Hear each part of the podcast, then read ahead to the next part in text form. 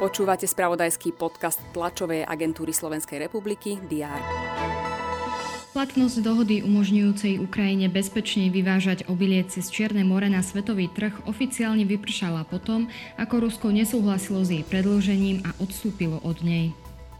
Na treťom bloku jadrovej elektrárne Mochovce zvýšili výkon na úroveň 75% Blok čakajú ďalšie testy.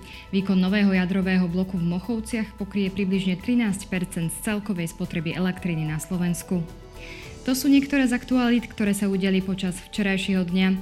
Všetky dôležité udalosti budú redakcie TSR mapovať aj v útorok 18. júla. Vítajte pri diári. Na špecializovanom trestnom súde v Pezinku sa očakáva rozsudok v prípade ex-šéfa bratislavských operatívcov Národnej kriminálnej agentúry Jána K. Obvinený je z korupcie a vyzrádzania informácií z prostredia polície.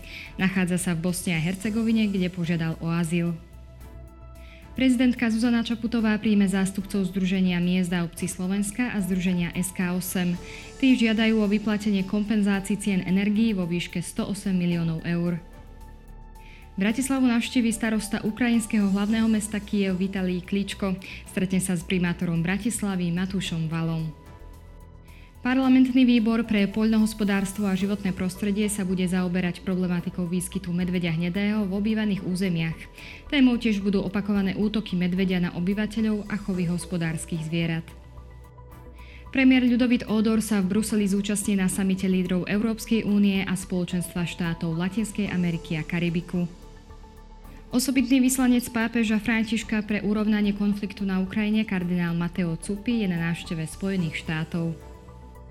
O situácii na Ukrajine rokuje Bezpečnostná rada OSN. Osobitný vyslanec americkej vlády pre klimatické otázky John Kerry pokračuje v návšteve Číny. 110. ročník cyklistických pretekov Tour de France pokračuje záverečným tretím týždňom.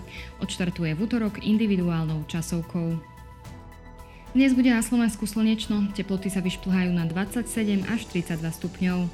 Ďalšie dôležité aktuality nájdete v spravodajstve TSR a na portáli teraz.sk. Želám vám pekný deň.